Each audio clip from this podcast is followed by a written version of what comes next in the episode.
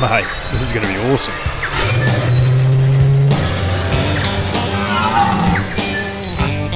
He's must have to come down this hill. Hit him. Hit him. It's more than just a hobby, it's who we are.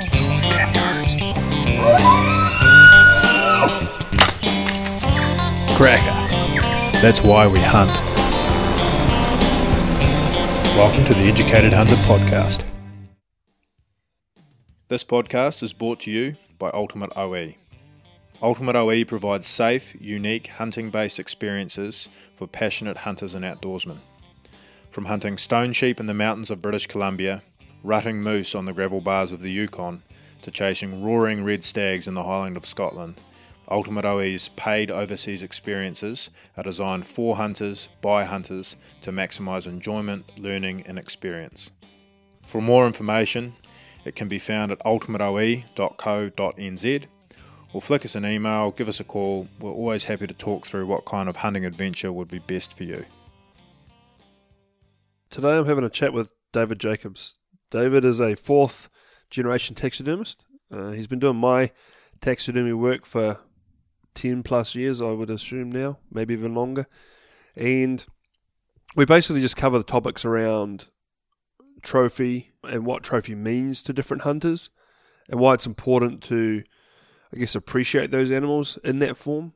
Pride he takes in his work is, is really high, so it's it's a good way, I guess, to hear it descripted from somebody that didn't actually harvest the animal and why it still matters to him to to share that animal at a really high standard. And we touch on a couple of other topics around the tahr cull and, and foreign hunters, but they were sort of snippets that derived from trophy hunting in some form. So, yeah, like I say, the, the conversation is really good, uh, really honest, and uh, I really enjoyed it. So I hope you do too. We'll be fine. So I'm sitting here on the couch with David Jacobs, and David is well, he's my taxidermist for a start, so that's that's probably where our friendship or relationship started. And he runs a studio here in Queenstown now, but I know his background is Christchurch as well. Um, and we're just here to have a chat. Really, I just wanted to get a, I wanted to have a conversation with David because something that interests me a lot, and I think there's an opportunity for Kiwis to learn a bit from and grow on is our appreciation for trophy and what that means for people. And I, I understand it's a massive topic and there's everyone's well entitled to their own version of trophy. Like it's not what's right or wrong. But what I would like to say, and we we just started talking about this, so I thought I'd better jam the podcaster on because we couldn't miss it. But for me, when I look at my animals on the wall, it it is a period of time. It's not one particular hunt, or it's not. It's it's not even really how successful that hunt was. It was a particular period of time that reflected them the amount hunting meant to me at the time, if that makes sense. So, so I have, like, say, a mountain goat, um, and it's a good mountain goat. The hunt was awesome, and you know, like that memory comes back to me quickly. But it also probably signifies more my whole period of working in Canada.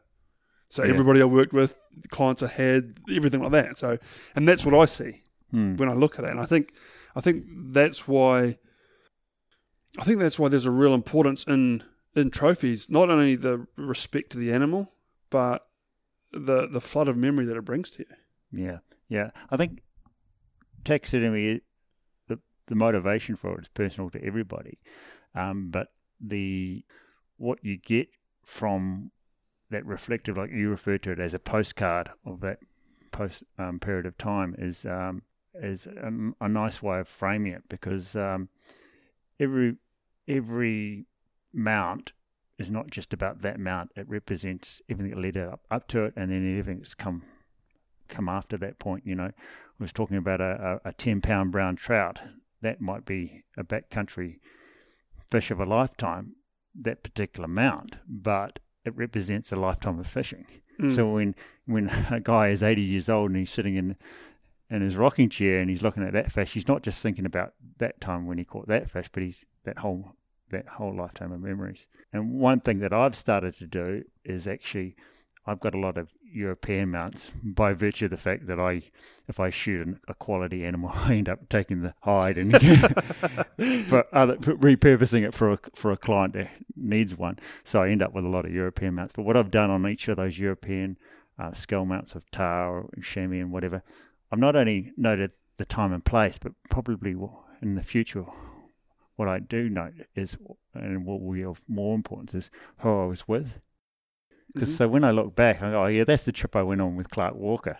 You know, or Yeah. that's that's when I was at uni and I was like, you know, with um, Grant Dodson, you know, whatever, you know, and so that's and then It it, floods way more memory. yeah, yeah. So Yeah, well, no, we just um we just had Matthew's dad down for our roar trip, and one thing that he said to us just in conversation because he's got a a shed full of six and eight pointers from the North Island. But what he's actually done is put a numbered sheep tag around them all, and he's got a wee notebook, and number one was this hunt with this person. So, yeah, and the the concept or his thinking behind that was, you know, touch wood or like when he eventually passes, Yeah. everybody in their family will will be able to access what that was and what that meant to them versus a whole shed of you know animal heads. You know, and I thought that was Yeah. really quite a nice way of sharing that. yeah. I recently did a um a, sh- a chamois and a bunch of uh, Otago red stags uh, um, that were from a deceased state, state for the, a, a guy who now lives. He, the son lives in Australia, and he came over and um, to clear out the garage after his, his old man had passed away, and there was all these old heads with iconic locations on them. You know, um, you know the Hunter Valley and and uh, the Wilkin and um, the Young and stuff like that, and and, and beautiful forty inch type, you know, red stags and stuff like that. There was also um, a, a beautiful chamois buck in there that had never had any skin around it. It was just just a, a you know a set of horns in the bottom of a yeah, yeah, yeah. yeah. bottom of a cupboard somewhere. And I re I found it, I got a head skin for that and I mounted it and now it's in the guy's office in, in Australia. So that for him is uh, that's the best chamois that his father um, ever shot, but it's also obviously tied up with that personal Mm. memory of his of his father, which is nice. Yeah, no, that was really awesome. So we'll uh, we'll get more into that because I've got a few questions around that sort of stuff. So where did it, where did in terms of just hunting because you know I'm aware that you're a hunter, which is also another part of the reason we're having a conversation. Where did hunting begin for you? Probably like most people, like an air rifle. Yeah, you know. following dad around or, Uh, or no, look, Dad wasn't really much of a hunter. Dad only ever had one uh, big game animal that he ever mounted for himself. For example, he came from a museum background. Okay, I guess growing up around a taxidermy studio and meeting hunters, you just absorb, you know, you just yeah, wealth of knowledge. Yeah. you had that on your side. um, and we can touch on a bit on that later too. But um, what it is is just, just it sparked an interest in me, and I read everything. I read all the Phil Holden books, and I read all the rod and rifles and all that sort of Mhm. stuff. You know, at, a- at a young age, and then you know d- did did my apprenticeship with you know small game, you know rabbits, and and an older brother.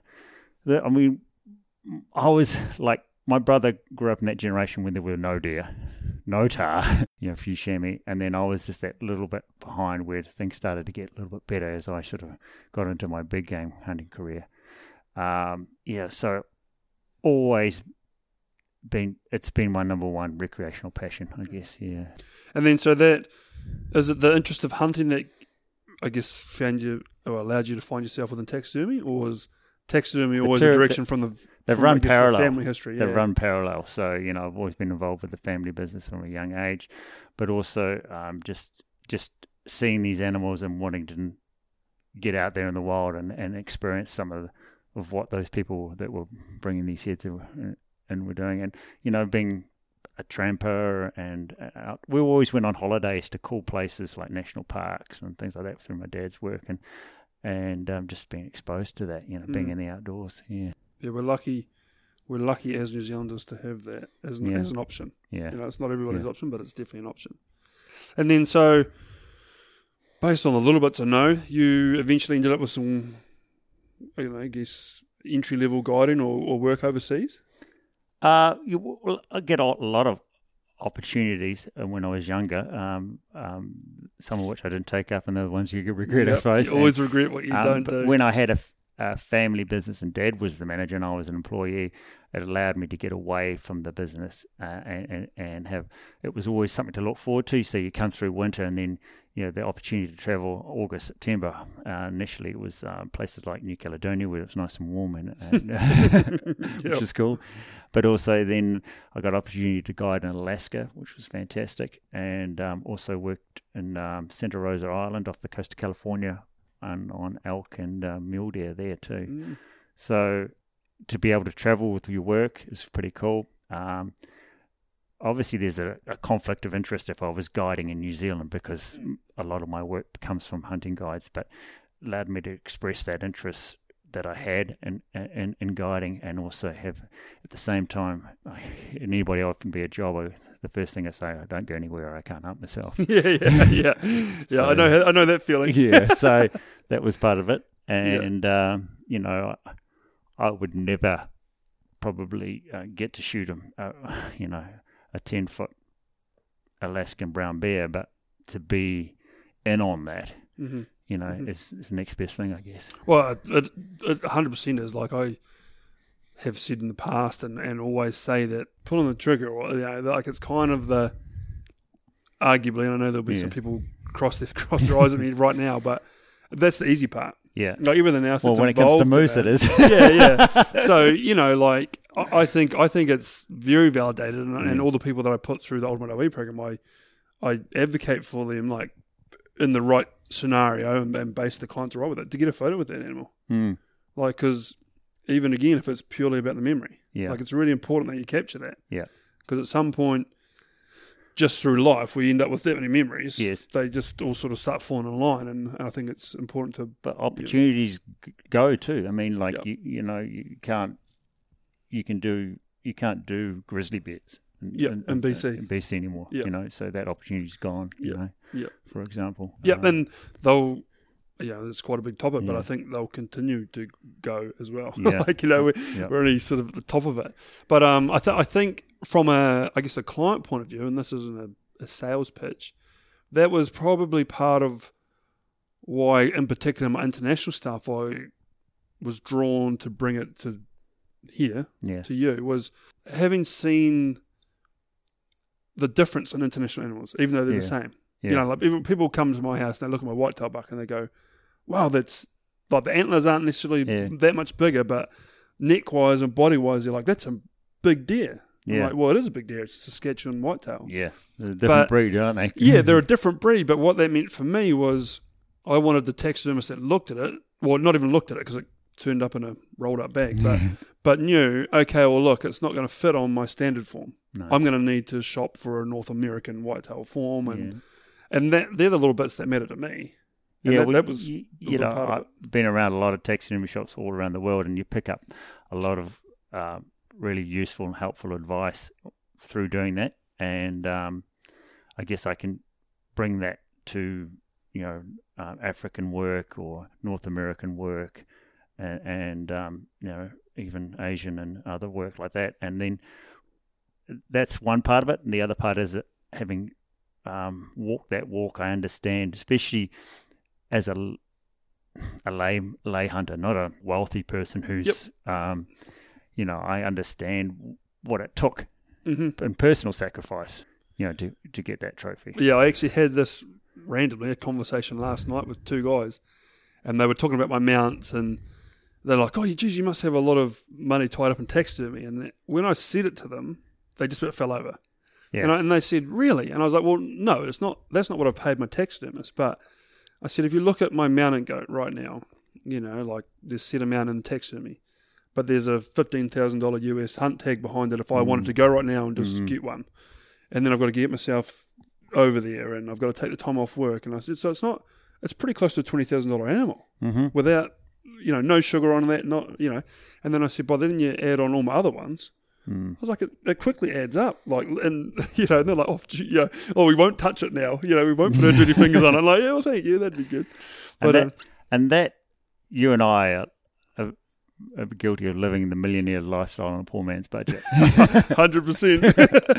but uh, you know what is interesting is in New Zealand is uh, we are probably the only country in the world where people from outside can come and do that. Uh, and I think it's it's not it's not so much wrong, but it, it's causing problems. Um, I think it's wrong.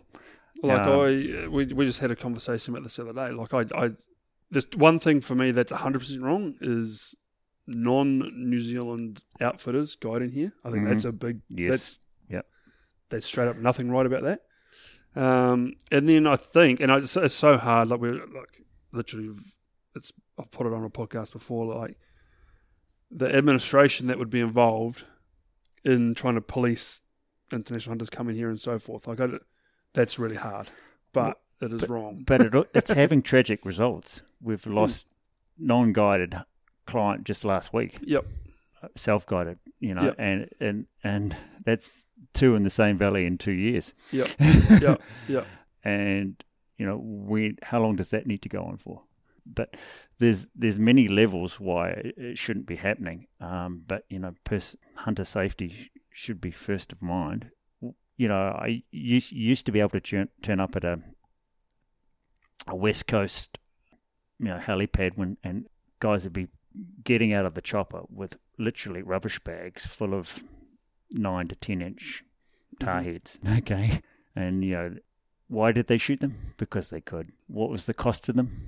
Nothing. Nothing. No. What do they have invested in the future of those animals? That herd? Nothing. Yeah.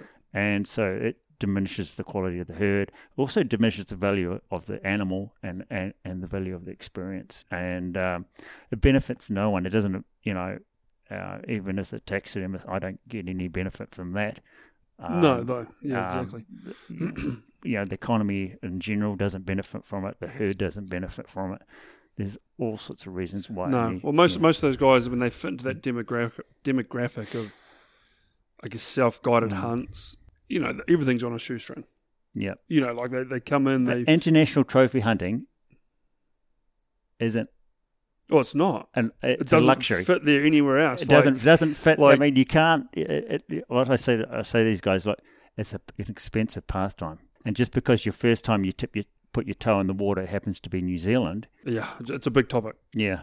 One that I've got some views on, and I'm sure you do too. But I don't, I don't, I don't know. Have you ever thought much- about doing a similar format to this, but maybe have like a panel? It would be quite interesting to get different people in different industry and, and touch on a couple of those things. Just get bounce that around the table. Yeah, it would be interesting. Yeah. Really interesting. I tried to do a group podcast with a few boys, and they'll know who Mm. I'm talking about. Last year at the Shot Expo, but there was a couple of too many beers in the room, and, and there was a lot of bullshit getting spoke. So that, that podcast never made it. Yeah. But um, but so back to back to taxidermy. Yep. Over, because how long have you been doing this for now? Um, well, I'm fourth generation, but I've been doing it. I've well, I made up my first piece when I was probably 13, but professionally, I've been doing it since I left university. So, oh, what's that? A couple of, a couple of breakfasts anyway. yeah. So what sort of changed? What's changed? What have you seen change within taxidermy? Uh, there have been um, changes in the presentation of, of things like um, your typical shoulder mount, um, because I guess just as um, US firearm manufacturers come out with a new caliber every year, Mm-hmm. People who shoot a whitetail every season have got 20 of them on the wall and they want a, something new to Variation. variation to present that. So that's sort of uh, market led from from the United States, and so we're talk- I'm talking here like pedestal mounts and wall busts and things like that. So that's that's a development, I guess, but not a lot has really changed. You know, um, there's ebbs and flows with economic situations. You might, you know, for example, if there's a downturn in the economy, people might choose to get a European mount as opposed to a shoulder mount, that sort of thing. But Does that? Sorry, skipping across. Mm. Does that? I guess as a taxidermist, you've got to sit there quite biased in the fact that it's their decision. But Hmm. like, is it from the, when you think of it as a guide or whatever? Like when I walked up on animals and they're like, oh, "I just want a European," or "I just want a shoulder on a stone sheep," I'm like, Hmm. "No, no, no, no, no, no, no, no, no, you can't do that." Like you know, and, and you, I guess I'm trying to impose my thoughts on it. To be Yes. fair, it's not. It's Yeah. actually not mine. But I just, I just think, oh man, like I'm, I'm glad they do something yes, but I always sort of think you should really just stretch yourself to do the most. And that, Yeah. that's my point of view. Like, I'd rather wait a year to go full body then Well, just to I'll a have guys or- that'll like get, think the other way. They'll go, "Well, I don't have room for a shoulder mount, but I'll, one day I'll have the house to build around it." yeah, yeah, yeah, yeah. I get that too. I guess. um, so yeah, it, that is it. You don't know people's personal financial situations or what their motivations Mm-hmm. are. Some people just don't like to have a lot of mounts, and they and their and their tradition might be going back to the, the European, for example. That there's there's reasons for everything, but you do, you notice trends, I guess, Yeah. um, in regard to you know where the economic situation is. Um, what was the question? um, just if, what sort of changes you've seen over. yeah. So I look, not a Have my, you- have- the nature of my business has changed. So when in, when I was in Christchurch, I had up to three taxidermists working un, underneath me. Mm-hmm. So I was in a managerial role. I ran a full tannery. We had a crating department. We had a rock department, and and um, you know tw- up to, seasonally up to twelve staff because we're breaking down animals to basically hides and antlers when and during the busy season. Sixty animals a day coming through the door, you know that sort of thing in the, in the height of the season. But I've gone back to a model which is basically like most taxidermists, and that's the sole operator, maybe with an assistant, and um, which is a universal model pretty much throughout the world. There are lots of big taxidermy shops, and I had probably the biggest in this in the southern South Pacific for a while there. But uh, that um, backyard taxidermist or home run taxidermist type of situation is, is probably the most common model. Mhm. The difference with me, of course, is I'm also the taxidermy supply house. Um, I can still do the tanning even though I outsource it. You know, I have all those skills or Mm. background skills already. I can do all the aspects to it, but I choose choose Not which work. Yeah, yeah, Choose- yeah. Um, my the nature of my business has changed. The nature of the industry has changed a little bit. Uh, we saw uh, when we had the global economic crisis, for example. There's two types of people who um, didn't stop hunting: the very rich and the mad keen passionate. passionate Yeah, yeah. hunter. In the middle there, where wh- wh- which is where those businesses that rely on the um, package type hunts, you know, so whether it's a guiding business or the taxidermy businesses that um, that work with those businesses, uh, where they offer say a, a tahr chamois Com- red stag fallow packages, package yeah. or whatever. That is people who are spending their disposable income who have a choice to go to Argentina or South Africa or New Zealand, and they probably didn't choose New Zealand because we're probably a more expensive end, and um, so that's where that sort of got squeezed out, which was interesting. But still had the rich people coming, Mhm, still yeah, had so the- the top end, and and, the- yeah. and then the people who were going to hunt no matter what. yeah, yeah, yeah, yeah, yeah, Yeah. yeah. There's always going to be some of them. yeah, Well, hopefully. yeah, Like there must have been because I even like on my, you know, the comparative of how many animals I see versus what you see is is crazy. But like even in my time as a hunter, so we're only talking fifteen to twenty years Hmm. now. What was a good tahr? Like well, the first tahr that I got mounted was 12 and a half inches, yeah. and that was a straight 12, out 12 trophy. 12 was the gold standard, right? that was that was where it sat. But I know how, how people now talking about 14 and this and that next thing. Well, like, reality is there might be a 14 inch bull tahr in every catchment annually, possibly. But, uh, and, and the good old days of tahr hunting is now. you know, and you're going to get, we can talk about more about that too. Uh, we're going to get, as we get less tahr, we'll probably get better tahr. But um, the thing is, it gets back to what is the trophy. Yeah, hundred percent. I, I'm not And upset with my tahr. um, I've got a wall here. I've bought a wall, and I've, it's it's got a nothing hanging on it yet, but a good wall, got. It's, it's it's a nice wall. It's got a place for a 300 Douglas score red stag, Mm-hmm. and it's got a place for a 10 inch chamois and a 14 inch bull tahr. Now I got.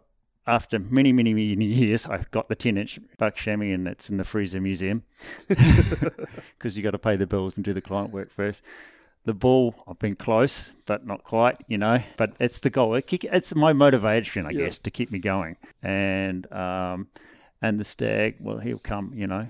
But he's got to be the the real the right deal, one. Yeah, yeah, yeah. you know. So Yeah. that's you can get a 300 stag any day of the week. well, you can get whatever you want. exactly, as, you can, as long as you check it all allowed. Yeah, yeah, yeah. And I guess going back to because then even when I look at I've just dropped off my fallow deer for you. Um, when I started hunting fallow deer, 200 was the, Yeah.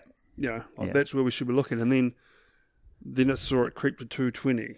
Yeah. Then I saw it creep to 240, Yeah. yeah. which are really Yeah. good. So we adjust that up and we adjust tahr up and we differentiate between red stags, the, real deal, and the game plan. Where we where we have an issue is something like chamois, where some herds will never produce 10 inch chamois, and then we have other herds that used to constantly produce 10 inch bucks, and then they're just not there anymore. And that's even more concerning, I guess. The animals aren't there, the numbers aren't there. Do we adjust that down to 9 inch? Yeah, you know? Well, and I think um, I, I think there needs to be an understanding and adjustment for regional or for herd value. Yeah. And like the the way I describe it quickly to to to Joe Public Yeah. is when you look at the whitetail across America and then up into Canada, Yes. Guys will proudly put a 200 inch Saskatchewan whitetail right beside a lower state American 120, 130. Yeah. Proudly. Yeah. Like, because they know regionally Mm-hmm. that that is a great whitetail. And Yeah. then, so, and th- so that's like comparing a Tararua red with an Otago red. Yes. They will look dramatically different, Yes. you Yeah. know, and they should look dramatically Yeah. different, you know, like, and I, I just don't, I don't think as Kiwis we've got our head completely around that yet. And we don't place value on age either. I mean, No. I've mounted bull tahr that are 12 years old and not even 12 inches. Yeah, yeah, yeah. You know? broom down, they're still Yeah, thumb thick at the end. You yeah, know, yeah. Um, and for me, that's a, that's a pretty cool animal. Um, and the same, you can get the same with um, of course. Which are so those horn species are easy to age and and um, really identifiable for sort of the regional differences and stuff like that. But we don't place any value on age in any of our scoring systems or any of our I think there's a I think there's a passive social change to appreciate an age, like Mm. Yes. you know, and I think uh, you know a little bit you know like so the TV shows and so forth that are out there now they they're advocating a little bit more age. Yeah, it's a Um, hard thing to educate because there's so much to look at in regard to that. I mean, and you know, look at your fallow buck, for example. As they get older, they get uglier. As they get uglier, in my mind, they get more, more Yeah, beautiful, yeah. but Yeah, they yeah. don't score as well. yeah, yeah, yeah, yeah, yeah, yeah, Um, exactly. so you might have a herd that you, you're keeping an eye on, and you might have, you know, you might have seen that buck a couple of times throughout your hunting Mhm. career. You may not, you may may recognise it, or you may not recognise it. Once that animal's done its breeding, um, you know, that is probably the time to take it out of the herd. Mm. What we're finding is also with the animals coming through behind that, you know, they're going to be better bred because they're bred through through that animal as well. And um, so you're not actually taking anything away from the resource No, you're not diminishing. it's when you see a say a 14 inch tahr that's only four and a half years old you go wow what could have that been What yeah, what should it have been? and that, that's where, from my history with the stone sheep, like you you wouldn't dare walk back to camp with something under seven, uh, under seven. You know, Mm. like like the, the the rule of thumb is eight, but you Mm. know you wouldn't dare walk back there with Yeah. something seven, even regardless of its length, because you know your outfitter's going to look at you funny, like yeah that one could have been or should have been, Yeah. or that was that was one we needed photos of in two years' time. Type, you know, I and it's hard. yeah I was talking to the, the Duchess of Bedford who is a very um, knowledgeable lady in regard to deer and, and she can't understand how in New Zealand every year that everybody goes out and tries to shoot the best possible stag she said surely you should be trying to shoot the ones of the least quality in order to produce the best quality yeah, yeah, yeah. No, I agree, and I like it. yeah we've had this conversation. Like that's one of the biggest learnings I've got out of now placing guys in Scotland is is where where the target species, or not Mm. species, but target animal sits. Mm. You know, like we we would Mm. not target them. yeah We, you know, I can confidently say as Kiwis we would not target those animals. And we know within the, the original red deer herds in New Zealand, there's some like in north north of Kaikoura, you basically you can shoot every stag and won't worry about it because they're all crap, right? Mhm. Yep. And you know there'll be certain places in Ruahines or whatever, North Island, some deer are not better than others, but it's what within the herd, and we can do that in a. I guess we can identify which herds are, are good, and then because we have time to glass and look at animals, we can go, well, that's a beautiful stag, but it's a bit young, or Mhm. that's a that's a ten. It's only going to ever be a ten. It's an old ten or whatever, you know. And you can do that. Um, you know, obviously, if you're in in the thick bush. And thick bush and they're stuff. coming at you at 100 knots an hour. Yeah. yeah, so it's horses for courses, and I guess what it is nice to see is people are having that conversation with within their peer groups and stuff, and they under uh, there is a like you say, there's becoming a Passive shift sort of. thing. yes, Hmm. yeah, No, that's good. and then WARO comes in and changes everything. yeah, and that, that, that's still the. I guess there's still an underwriter from us Yeah. Kiwis. We're a bit like, like, like. Despite the fact there is that shift, there's still that. What if I don't shoot it? yes, yeah, What, whether it be another hunter or WARO or poison or what, yeah, Mhm. everyone's sort of got their own angst, I guess. and that's a public land issue, and that's uh yeah, that's but what it also gets back to an, uh, goes to another issue too is people who exclusively hunt on private land, of which there's quite a bit in, in sort of the central area.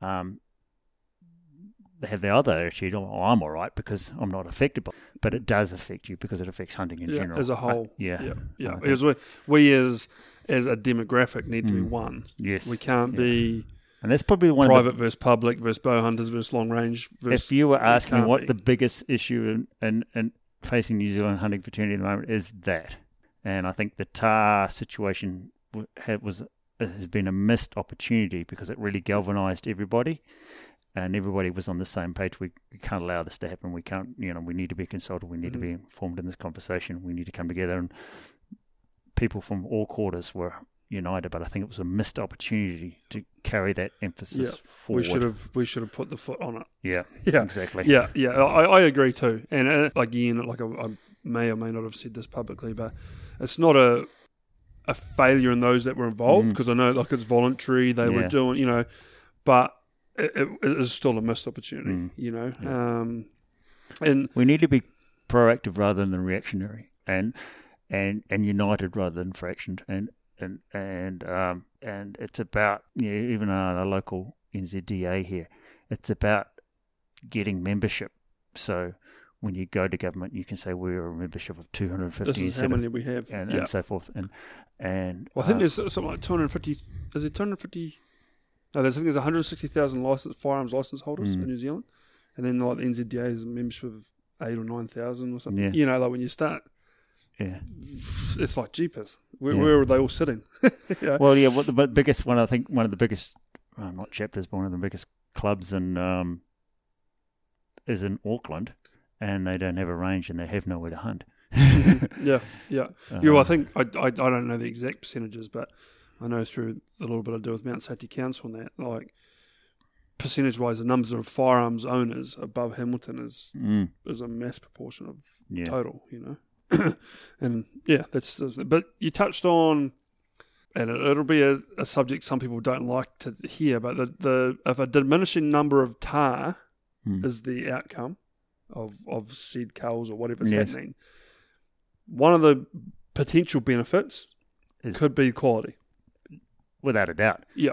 I mean, half the breeding's in the feeding, as any stock and station Yeah, agent will yeah. say. And there are areas where there just is too many tahr, and it's, and not all bulls in their summer range can get the best pick, and therefore you have a variation.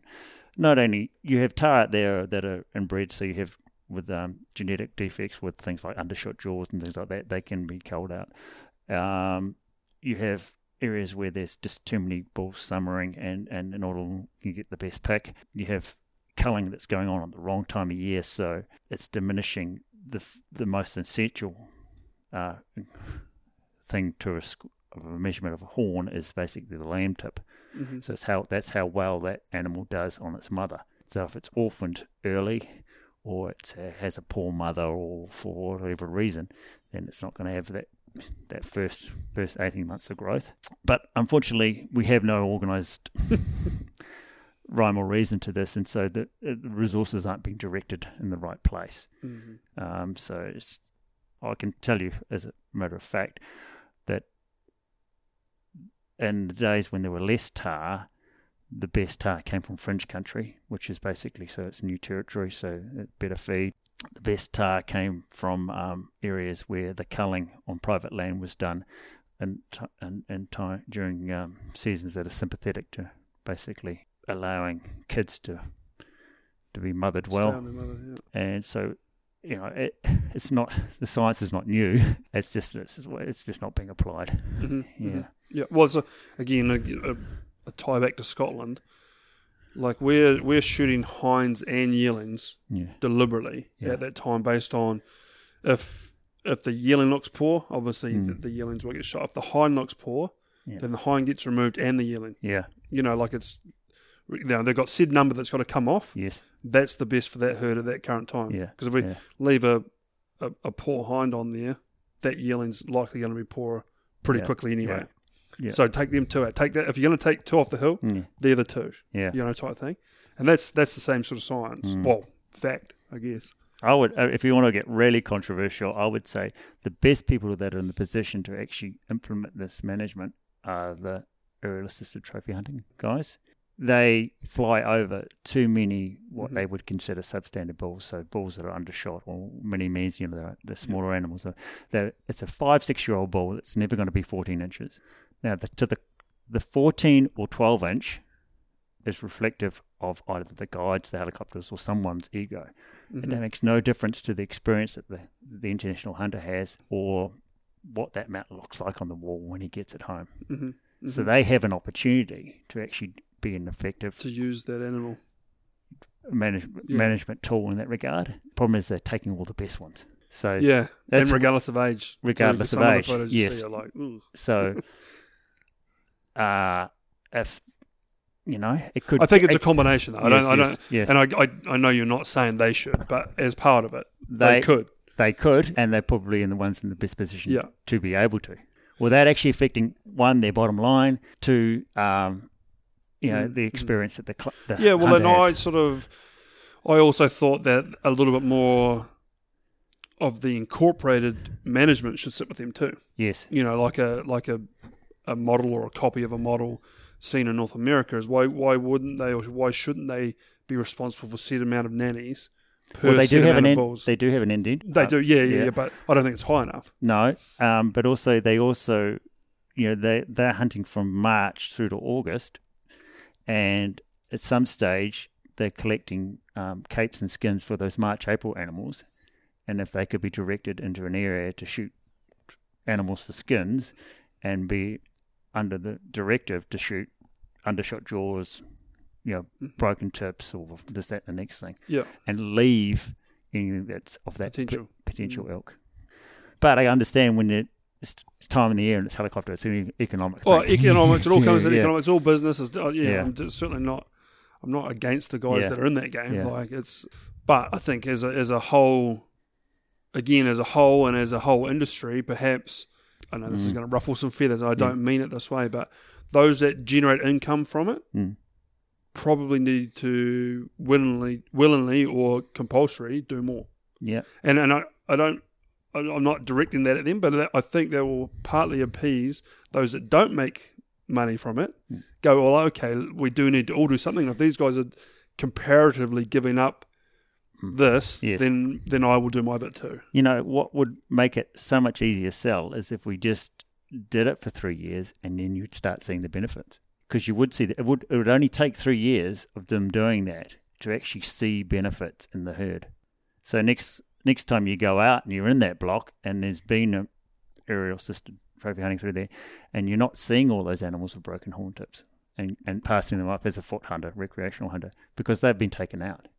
And you're seeing those nice young bulls coming through, and then you again as making that decision not to shoot those nice young bulls with the tip, and then yeah, every you would It all comes very together. Comes together. comes together very quickly, Mm. just as it goes in re- Away. reverse gear, yeah. just as quickly. And I've seen Yeah. it happen in catchments. Yeah, yeah, yeah. yeah. Well, I know, I know. Even regionally around Alexandra, there, there was a period between private and um, public land where, for whatever reason, the economy must have gone pretty good. There was a few extra recreational hunters with helicopters Mm. in the area, like the demise of our animals and the Yeah. quality of our animals. Because the first, you know, four-year-old twelve-point red stag they saw got shot Heck yeah.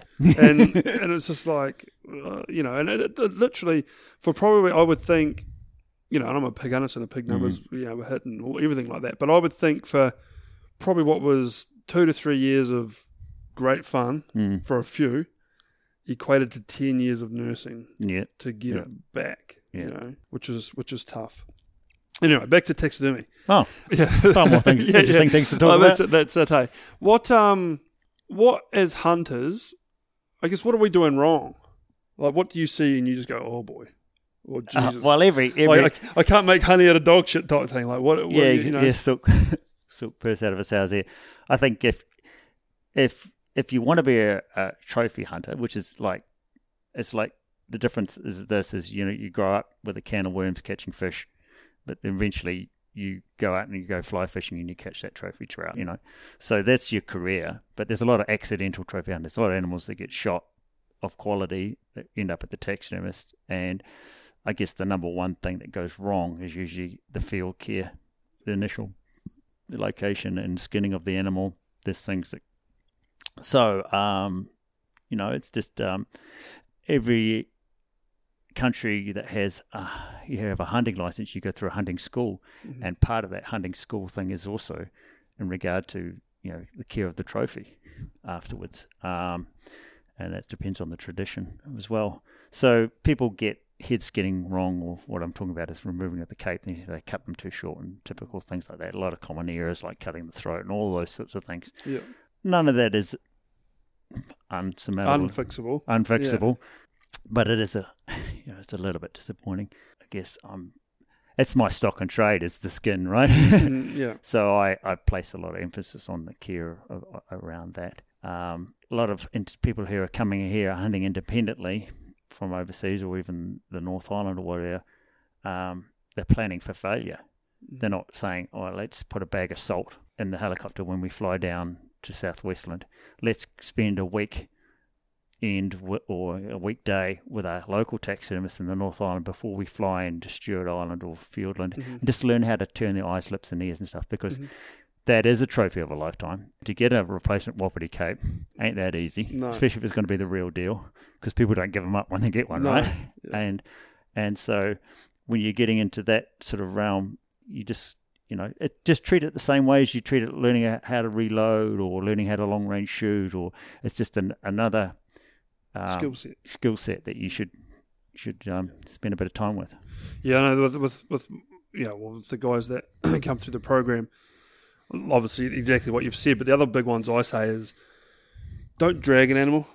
Like you know, don't. Yeah. don't drag it up over some rocks to put it where you want to get a good photo. Like you know what I mean. Like be mindful of every act from the minute you walk up to it. Yeah. Don't let it sit in its blood and, and vile or you know Yeah. you know don't Oh, there's simple things like, Like- you know, like when you shoot an animal, cut the tongue out because when it dies, it might lose the contents of its tongue, uh, um, stomach in, into its mouth, and therefore, and then up it, it sits underneath the tongue, and then it's the tongue sticking out. One, the tongue looks shit in the photo, so just cut it out so it's not going to be in any photo, but also then it's not going to trap that um, that cud underneath there, and then possibly cause hair slipping where Yep. it's sitting there, for example. So there's just quick little things like that you can do. Yep. It's just learning how to make the right cut. You know, when you when you make the incision up the back of the neck, take it right between the ears, so then you can readily find that joint between the um the skull and the and, and, and the neck, and you can make that cut quickly. So one, you're not going to bug your knife. You can do it quickly, and you're often time pressured because it's the end of the day or yeah, whatever. yeah. And then you're not carrying out an extra two, three kilos of meat. yeah, yeah, yeah. Um, and then I guess then, and and for me, it's always and you can correct me, but always cut from the flesh out. Yes. You know, you see a lot of guys go down through the hairline and yeah. like, you know, Yep. you got to stitch it where there's missing The hair. only time, yeah, you don't want to be cutting down. Yeah. You don't want to be cutting here. And yeah, another thing is like certain things you just if you if you I if for example you're in Fiordland and you shoot a massive wapiti bull and you don't know how to head skin it, then your hunt is over. You've you've actually achieved what you've come to achieve. You can call the helicopter and get flying out. Now your mates that are with you might go, oh, uh," there's not going to be another 55 inch bull in mm. that block. yeah, yeah, yeah. Or, yeah, or even like you say, a variation of yeah, just have the head flown out to a freezer. yeah. You know, Yeah. if you if Yeah. you're staying and helping your mates travel around Yes. whatever is part of it, then I get that. But, But, yeah, make it a priority. that is if, if, if, if the priority is not being prepared to to do it, the work yourself while you're in there, then make it a priority to get you know because that thing's invaluable. You can't replace it, right? It really is. Yeah. And so you, I could, we could talk all day about different techniques and bits and pieces that you can learn by going to a taxidermist, and they're happy to share your knowledge uh, with you. But if the priority is, you know, that the hunt is over. I mean, most countries in the world you only get one tag, yeah, yeah, and then it. it is generally over. shot. Yeah. Yeah, it's like you're not going to go back out the next day and shoot a 60 inch ball. Mhm. Yeah, Get it. The wee rundown I go through, I guess, is I don't shift it unless it needs shifted. Mm. And then in which case I actually take care in the shifting. yes, I take good photos, one to admire, but then Mm. I always take some photos that show dimension.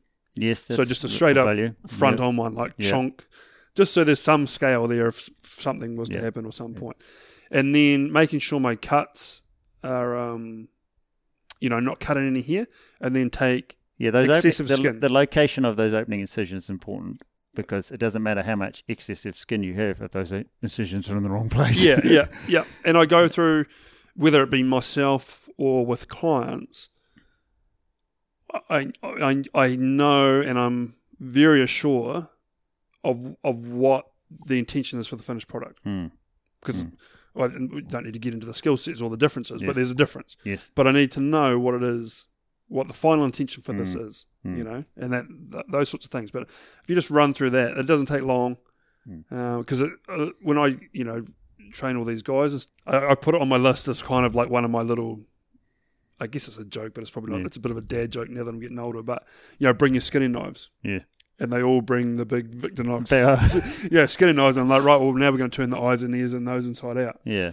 and you know it's a different different trade Yep. i guess Yep. Um, so just i guess exactly what you've said just being aware and prepared and knowing what you're in for Hmm.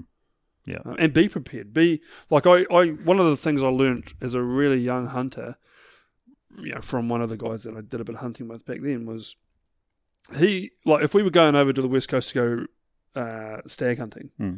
He'd make sure there was nothing on the deck because what he would say was well how are we going to get 40 inches of antler on here if we've got stuff on the deck of the truck That's paying Like, for success, you see. yeah, he was like it was always about. Well, we're going to come home with this. Mm. So, have we got some salt? Have we got Yeah. the right knife? Like, have we got some string to tie this head on the back of our pack? Mm. Yeah. Like, they, they were the little things that always happened. Yeah. And arguably, he was pretty damn successful. Yeah. You know. Yeah. So Yeah. There's I'm value in it. superstitious. I never sharpen my knife before I before Oh, hunting. really? trip. Always sharpen it afterwards. when I come I, back from I a trip. take a Havalon now. yeah, well, that's, that's I'm lazy. Yeah. Yeah. Yeah. that's the way forward. Yeah, well, yeah, that's good. So, what about so if we if we covered that, what what hunters do wrong, straight up from taxidermy, what's the weirdest thing you've ever done? What's what's the weirdest thing you've ever mounted? That's actually one of the most commonly asked layperson questions. And I, I, I always frame it this way. Like, if I was talking to a North American taxidermist and he asked me that question and I told him, well, what's the most, and if he, normally it's like most unique or most different thing. If I said, oh, well, uh, I did a, you know, like a, a polar bear, and they go, well, I've Yeah. done said. Yeah, I, yeah. yeah, I did three of them last week. yeah, yeah, yeah, yeah. But if I told him I did a I, I did a kiwi, he would go, "Oh my god, that's amazing! Yeah, I'd love to get my hands on a kiwi." Mm-hmm. yeah, yeah. so it's it's it just, I mean, weird is does is not a word I would use because um, I wouldn't describe nature, anything in nature as being weird. I guess and the most Spoke. Spoke. Shrek was an interesting thing. Oh yeah, yeah, yeah, yeah. yeah.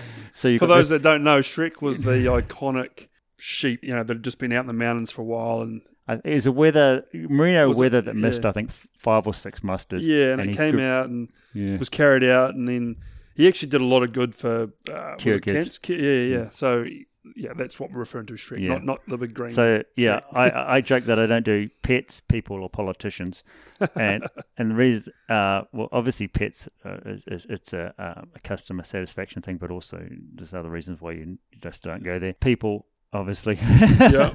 more or otherwise, or politicians. Well, they're not people, so they don't. their own category. Yeah, yeah, in Canada. But um, yeah, there was something that was highly politicised because of, uh, there was some debate whether he was going to go to Te Papa or, or Otago uh, Museum. He was a pet, essentially, um, so he was a well-known celebrity. Yeah. and uh, so that was probably pushing my boundaries of weirdness. Really? Yeah, I guess because you had an iconic sheep that was probably the most photographed sheep of all New, in all of New Yeah, Zealand. He so, went on an iceberg, didn't he? Yeah. yeah, yeah. Trying uh, to think back. it was a highly political thing, and then it was you know uh, there's other things around it around that. So yeah, Hmm. a merino wether. That's Yeah, weird. Why? Why would there you? you go. Why would you? And then stick them in the National Museum? No, Like, I, I, Yeah. yeah. I don't know. I don't know where what I thought I was maybe going to get out of that question, but yeah, I get it. But then so, so what you sort of touched on there, like when you do this work, Mm. is is it a like obviously it's a job, Mm. but is it a is it a a passion? Is it a is it a giving back to nature, like, or is it all of the above, or what? Like, I think uh, the best way to answer that question is when you look around the room and you look at the animal. I don't. What I'm what I'm trying to achieve is to evoke emotion that you wouldn't otherwise experience. The same evoke the same emotion rather that you would experience if you saw that animal in the wild. Mhm. So I'm not trying to evoke uh, a sense of horror or a sense of um, fear freakiness, for some, like, you know, freakiness or fear, stuff. Yeah, um, or anything like that. Just I want to have when you look at that tail on the wall, you, you see it as as, as if you saw it in, in its natural Mhm. state in the wild, Mhm. doing its thing. And so that's that's where my understanding of the animal and my skill set transpires into the work that I do, and that's sort of in the back of my mind at any when I'm talking to a client about how they might want to have it mounted, but also when I'm actually actually doing the work. I don't do the Disneyland or the Mhm. Hollywood, yeah, uh, you know, that sort of thing. I have clients who ha- sort of might be looking for that sort of thing, but I try to steer them away from it. And it, it, it reflects better in the in, in the end product, and it reflects Mhm. better in in the way I feel about doing the work. yeah. And I think Yeah. think for me as a customer, it adds longevity to the mount. Yeah, Like if I had stuff looking particularly tough Yeah. or aggressive or what have you, Hmm. it might at the time be a well moment, yeah, but two or three years down the track, it's not it for me. yeah. You know, like there's longevity in it looking natural. I, you brought in a beautiful fallow buck today, and I've got a client that's probably got 30 fallow bucks hanging on his, and he's always looking for something different. So I did one from a couple of years back that was croaking. Now, a fallow deer croaking is the most ugliest looking thing you've ever seen in your life, and that also transpire. yeah, yeah. they are they distort their entire body. You yeah, know, yeah. they go full out, and you're just trying to capture that instant. So while the mount was technically correct and anatomically correct and all the rest of it, and it looked good when it went out the door, I now see it on the wall with the rest of us, and I just go, well, you know, it's a it's a bit of a miss. Yeah, didn't quite hit it. Yeah, But I guess if he's got 30, yeah, you- you'd be you've done something very well if you look at all 30 and go, shit, they're all yeah, they're all on point. You know what I mean? Like yeah. if you're going to try and create some variation, yeah. Jesus. no, but that's right. So you do you, from my understanding, you you have judged taxidermy Yeah, I've competitions judged both within um, New Zealand. within New Zealand and Australia. Oh, So okay. it's nice to be selected by your peers to be eligible of judging your peers. Obviously, now a senior taxidermist, it's also nice to be back in that role where you're mentoring people who are new to the industry or younger Mm. people. So is there a like I've I guess through social media seen I don't know not based on age but some Mm. newer younger taxidermists come in. Is there a next wave like based on if you've been in there for a while now? Is there an, is there a Yes and no. I guess it's probably a generational thing, but I think a lot of people leave. There's no formal apprenticeship, but a lot of people leave the uh, the governance of their of their apprenticeship too early because you don't know what you don't know in regard to not only doing the work but also in regard to um, what it takes to run a business. And some I think that's sort of unfortunately like where- you've gone with that is generational because I don't think it's only yeah. this trade. Yeah, You know what I mean? Like, and I think there's a there's a real shift between learning a skill set and then just thinking, well, I'll just make the money now. Yeah, yeah. I'm, Yeah, I'm like- sure I'm not the first rate. I mean, bu- No. builders and all sorts of people Yeah, deal yeah, with these things all the time. Yeah. So, certainly they have a far easier path. I mean, I'm, I'm privileged with it. Unfortunately, I learned from my father, but they have a, a far easier path than other people did because they they can build their businesses around having tanneries that will tan their hide, supply businesses like mine who can supply mannequins and things like that. So to get to a, a operational level, they can get there quite quickly. But it's all those finer things and that, uh, the little things, Yeah. you know. Yeah. And any, and this applies for any mount. And any look, I can look around the room and I can, I, I I know what's wrong with everything because Mm. everything's done to a, a fine commercial standard, but there's always Yep. something given with what you've got to work with and and so forth.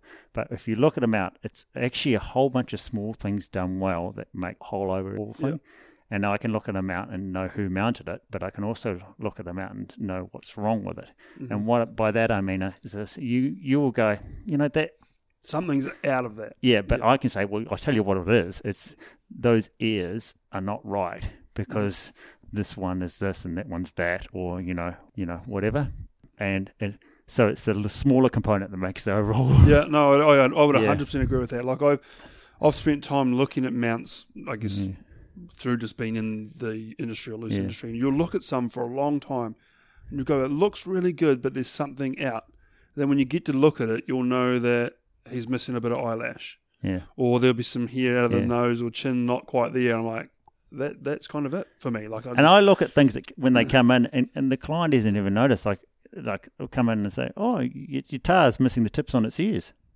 And what do you mean? You go, "Well, it's got round ears, and it the ears should be this shape." yeah, yeah, or you know, or um, uh, you know, I was, I was skinning your animal, and did you? Uh, I had a classic one last year, uh, or three years ago, I think now. Um, a guy had a, a a wapiti bull, and he goes, "Oh, it's got an amazing Roman nose." I said, "No, it's not." Um, I said, "It's broken its face." The, the head is on complete angle and stuff, and when I cape that out, it's going to have a broken nose and all all its and it's also broken its jaw, and so it did look like, for all intents and purposes, it had that classic wobbly bull broken nose, but actually its whole front of his beak had been broken and right. twisted and rehealed. But I'm looking through different eyes. Most people are looking from the ears up. Mhm. yeah, yeah, yeah, hundred percent. Yeah, Yeah, I mean, like people walking to check um, um, into studio or something. studio or a, a pub or whatever, and they're just looking at the antlers. yeah, yeah, and that's and that goes straight back to again that that age thing, like you know, all my mounts and and my mounts that are on the wall, like like we touched on Mm. with the fallow deer, is they're they're not they're not the biggest animals I've even seen. No, Like, but they're all that little bit older and they've got all that little bit more Mm. Character. ugly character. Yeah. You know, so when people walk into my room, like, and I've got that, I've got a the fallow deer that I got in Scotland that you mounted, yeah, like. It's it's borderline a cullbuck here, yeah, like really is, Yeah. you know. But for me, I was like, yeah, it's going on the wall. yeah. And I watched him rubbing up on the old stone walls there, and like his Mm. brow sticks out at like a forty-five. You know, Yeah. it's like he's cool. Yeah. So that's, and you take that same ethos and you apply it to a U- American client, Mm-hmm. and if he shoots a 11 inch bull tahr that's with an undershot jaw that's mounted so it doesn't look like it's got that, as opposed to him shooting a 12 or 14 or whatever, Still got a smile on his face. still got a smile on his face, you've still got money in the bank. And uh, like, you know, it's as long as the age is there. Mm. I think you know, like, well, or or it's yeah, its key Yeah. weakness is identifiable. I get, I get what you're saying. Yeah. yeah. yeah. Probably preaching to the converted. oh, it's just part of it. So I guess one of the other things I wanted to talk about, and I, I know looking through your shed out there, lots of euros. Um, That's a seasonal thing. I guess we're just working through the ones that came through this roar. Yeah, but Yeah. I see it. I see Euros as a great way of us Kiwi recreational hunters respecting every stag or buck or bull that we shoot. Like I A lot of I guys have got a lot of bone on and thrown in the back of the behind the shed. holding up roses Yeah. or hanging from rafters or Yeah. whatever. Like, and I, I get it. Like, I'm not Mm. against it, but but if it's meant something to you, and it obviously, I would hope that it did at the time you pulled the Mm. Yeah. trigger. Yeah, like why not just spend an extra couple of hours on a Sunday yeah, just making it look tidy? yeah. So I mean, I'd be more than willing to show people how to do that, and that's the thing is, but the Kiwi th- the Kiwi way is uh, we'll just bury it in the garden, yeah, yeah. which is not what you want because you're not going to get the end result you like. But you know, I've got a in my working space, in my studio working space, I've got a Canter- what I call my Canterbury wall and my Otago wall. It's a it's a it's a vaulted ceiling, and I've got a red stag on each one is a southwestern red stag I call my Canterbury wall, and then my first Otago stag is on my Otago wall, and then I've got a whole bunch of chamois and a whole bunch of tahr, and on the back of those I've got when and where and, and with whom I've I shot those. Mhm. They're all euros, and it makes a really cool display. Oh yeah, Um, but it also it's it's like they're not sitting in a cardboard box or a banana box underneath Mhm. the yeah. Well, you, in the garage. pride in them, Yeah, I Yeah. got pride in them. and I think that matters. Yeah. I, I really do, and I, I would like to see that as a real trend. Yeah, And I I think the, the other plus to it is, provided we as hunters do it right, it provokes hunting conversation. yeah. So if you, I think vo- pig hunters are probably probably leading that because they all Oh. put all the jaws out, you know, and uh, they don't record much information regarding it. But if they No, it's just if, if you, if you if you went down there, you, you walk down the line and you go, oh yeah, that's the one I got with Bruiser, and then, Yeah. oh, that was from it's the back of that sheep, sort of sheep farm, or yeah. you know, yeah, it's all there. yeah. It's all there in the memory yeah. bank. No, I, I agree. Like I think, you know, like if you, if say in a Joe Blog dining table or in their house and wife was not particularly into having animals on the wall or whatever, but there was a nice Euro tahr there, regardless of size, Yes. just to, and the next person come in and sat down and talked, oh, where did you get that? And, and the conversation was at a good standard, not just I like to kill stuff, Mm-hmm. yeah, you know, yeah, then it helps share hunting to so probably an uninformed person. yeah. And I, I, all those, all these little bits eventually end up tying together. Mm. I'm, I'm, I've, I've got no education on that, but I'm Yeah. adamant that Yes. that would happen. Yeah. You know, and, it, and it's literally from as simple as, like, a get there's a professional version of a euro, Mm-hmm. but the recreational hunter can still sort of boil it up, water blast it, and, and, and put a little bit of peroxide or bleach or whatever. I know there's Make sure it's peroxide. yeah, yeah, I, I, I know that, but you, you get what I mean. Like, and just do the do the act of it, and then it's a little bit like dominoes. Yes. You get one or two of them heads, and you take a little bit of pride in them. Yeah. Then all of a sudden, you want more of them, and you know, and it's actually Well, if you do it, then your mate wants to do it, and then you yeah, know, and, oh, it looks yeah, cool, Yeah, you know, and then. For, I don't know how it's come about, but now there's some sort of fashion in this sort of stuff. yeah. I guess I've you never know. been fashionable, but it's, for some of it, some people come and go, "Oh my god, I would love that at my house." I'm like, "Well, you, you're not getting one. I think about every it." every five years, I get approached by some lifestyle magazine to do an article on how taxidermy is fashionable. yeah, right. Yeah, I no, never I'd thought, believe it. uh, uh, yeah. but it's it's never. I guess it, it reached its hiatus in the 1970s. I guess I, I um, want to say, but it's it's as a someone who's so deeply immersed in it and supported his family for four four generations. It's never really been out of fashion.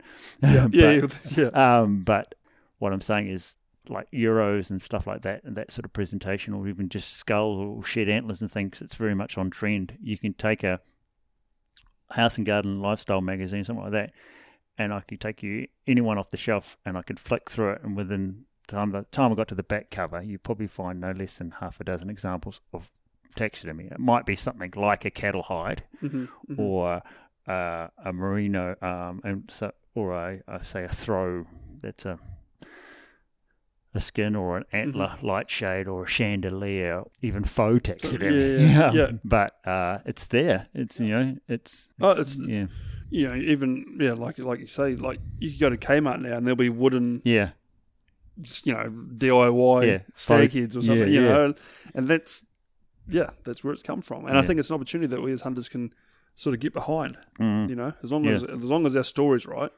Well, the other thing is like too is like if you've got uh, a head and you can't have it in your home, maybe give it to someone who who can hmm hmm on loan or whatever or whatever. You can say like you know you got a you got a sister or a cousin or somebody who's, who's got a, a house or a bach or something like that.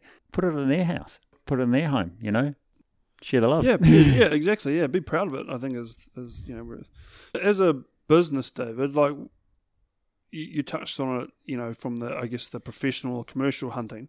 What what sort of percentage would be recreational New Zealand recreational hunters?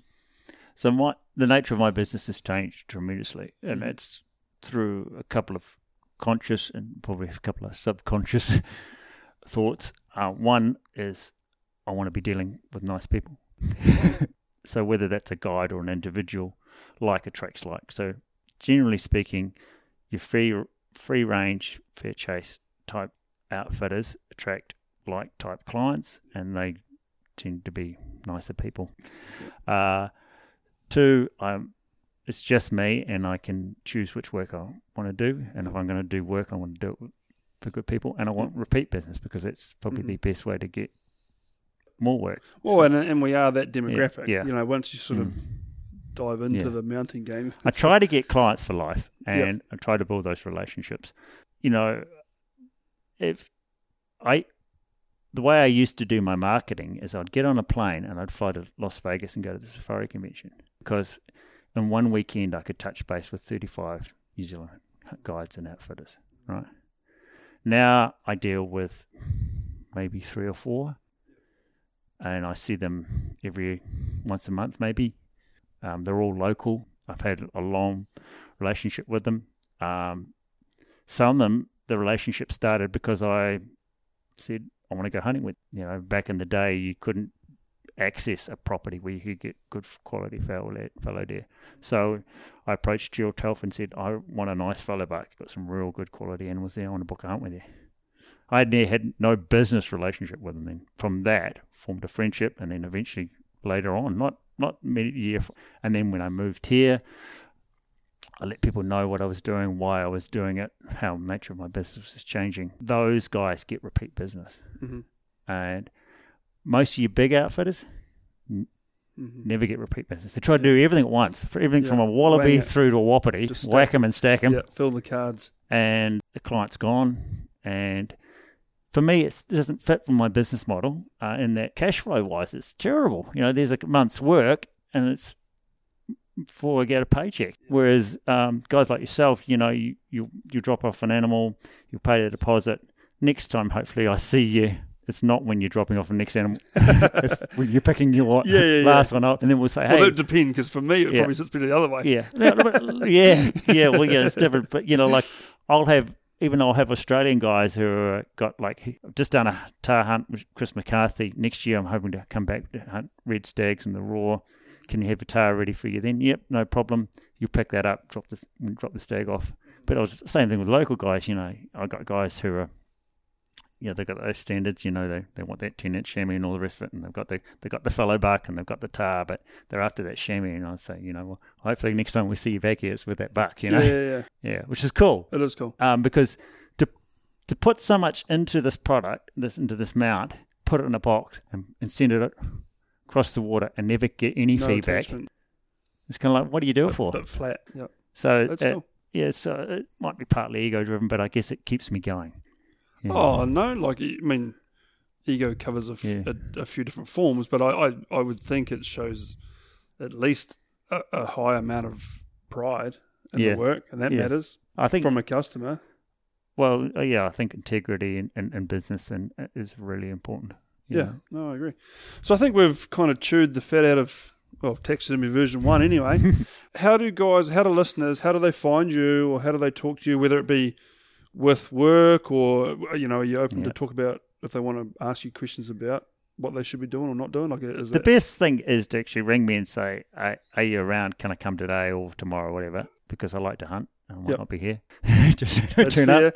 Like it's the way the way I look at it is like getting using a taxidermist that doesn't hunt as much as they can because Yeah, they get you're a business yeah. owner is like the skinny chef type thing. Yeah, You know, yeah. there's a miss Yeah. there. Don't trust. Yeah, yeah. So yeah, yeah. So, um, you know, business is business, and, and anything that's business wise should be communicated, and uh, Mhm. that's important to the business is should be communicated by, by email. So you got an email A written- record. Yeah. But as far as coming and seeing the work, nothing better to come in and have a look at the studio because you'll see the quality of the work for yourself. You can actually feel it, touch it, look at it, and uh, ask key questions. Any concerns you have, you can really address those at that time. I said to a young guy the other day, he'd shot a very nice stag, and he was looking at other animals on the wall. And I said, "It's like, mate, it's kind of like going down to the strippers." In, in Queenstown, you don't go down there to compare it to your girlfriend. I said, what you've got here is a beautiful deer. You should be really proud of it. You, you know, you've done it the, the real deal way and um, put it in. the- Have you ever seen one on the hoof as big as this before? He said, no, no. I said, well, there you that's go. where that's where You it know, sits. Yeah. Um, so, because he was looking at something else on the wall. Yeah. and then that's it. Um, You got to understand the background of those yeah, animals. Yeah, yeah. yeah. So, you know, uh, come in, make yourself known. So where well, whereabouts are you? yeah, I'm at Arrow Junction, which is at the bottom of the Crown Range. So it's 10 minutes from Queenstown Airport if you're coming that way. It's three minutes t- to Arrowtown, just on the Arrow Junction where the Arrow River crosses the, um, with State Highway 6 crosses the river there. And you've and got a. Facebook I have got a Facebook presence. I try to, not limited one. Well, yeah, it's, yeah, opening yourself up to social media as you get. I It creates work, and you've got to have a thick skin. Yeah, exactly. And again, anything in relation to business or anything in relation to prices or technical advice, you're best to call or drop in. Price lists, you- you're best to just email me and I'll send you through information. So, what would be? What's your email? David at taxidermy.co.nz. We're getting to the commercial part of it. Um, I'll just close it off because Yes. what, what, not only will we say Yeah. it, but I'll put it in the show Yeah. notes so when Yeah. people get it through their site, they can click on it anyway, Cool. and it'll Cool. just be a straight Yep. link to it. Yep. Um, but just just so they understand. Yep, so I have a website, www.taxidermy.co.nz. You can find us on Facebook at The Taxidermist Limited. Please like my page. Uh, anything, any price list, you best email or come and pick one up. If you're looking to come out and visit the studio, just let me know when you're coming. Um, I basically have summer hours and winter hours. Uh, during the hunting season, I'm available by weekends by appointment only. Um, and then in winter, we uh, usually start at nine and finish later, sort of from Queen's birthday onwards. In summer, we start earlier and finish earlier. Yeah, yeah. you got to have your playtime too. Don't Yeah. So yeah, love to see you come down and have a look. Uh, if you've got any questions about anything, you know, I run a totally open shop. Um, so you can have a look around. You can look around the back scenes. That's good. Oh, well, thank thank you for your time, David. It was a good chat. Um, there's a couple of bigger topics here that maybe one other day we'll have another Yeah. conversation about. But I think it was good. It was good to get get a chat about, I guess, taxidermy, but more about the pride of animals and the and the respect shown to animals and stuff. I think it was good. thank you, Curran. No, no worries. Thank you. G'day, thanks for listening to the Educated Hunter podcast. There are a number of ways you can connect with myself, Matthew Gibson, or my partner in crime, Curran Island, at The Educated Hunter. And the hub for all of this is our website, theeducatedhunter.com. Our Instagram page is at The Educated Hunter. Our website also has a spot where you can sign up for our newsletter that comes once every two weeks and is full of relevant information about hunting in New Zealand and around the world. And lastly, you can search out any of the episodes that we've done in the past and find the show notes on that episode. Other than that, thanks very much for listening, and I hope you're having a good day wherever you are, and your next hunting adventure is not too far away.